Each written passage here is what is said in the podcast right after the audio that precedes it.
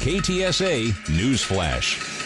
President Biden will meet with UK Prime Minister Boris Johnson today ahead of the G7 summit. NBC's Tracy Potts reports on the agenda. Climate change, security, trade, democracy, and travel. The two are expected to announce a new Atlantic Charter, an agreement that includes a task force to quickly reopen travel to and from the UK. After the meeting with the leaders of the G7, Biden and First Lady Jill Biden go to Windsor Castle for a meeting with Queen Elizabeth. Biden then on to Brussels for a NATO meeting, and then ultimately heading to Switzerland for a face to face with Russia's President Vladimir Putin.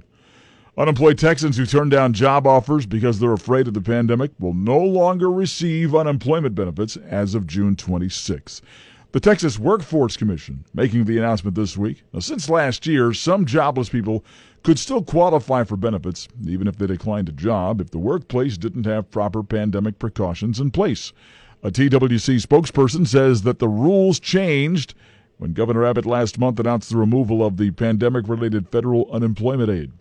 U.S. Customs and Border Protection says the number of foreign nationals detained at the U.S. Mexico border continues to climb.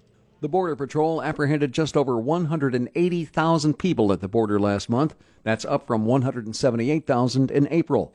The number of unaccompanied minors dropped 23% from April to May to just under 11,000.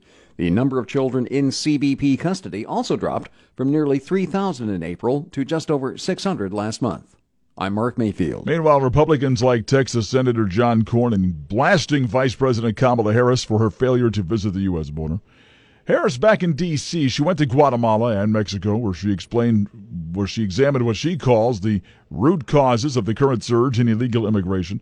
Harris claims she's working with Central American countries to improve living conditions, hoping that'll stop the ongoing flood of illegal immigrants. Cornyn says the White House is ignoring the border states' pleas for help. A 31 year old man claiming self defense in the fatal shooting of a 63 year old man in a gas station parking lot yesterday. The younger man told officers he was pulling out of the Walmart on Potranco Road near West Loop 1604. The older man's car cut him off. He says the older man pulled a gun, so he shot in self defense. The wounded man was shot several times and later died at a hospital. Police say the two men were strangers. An investigation will determine whether charges will be filed. Construction workers in the hospital after the San Antonio Fire Department rescued him from a trench yesterday morning. Fire crews responded to a roadwork site on Westland Drive that's in a neighborhood on the west side. An employee reportedly fell into a deep trench, couldn't get out. Firefighters took about half an hour to free him. He has a leg injury to his lower uh, injury to his lower leg and was brought to the hospital in an ambulance.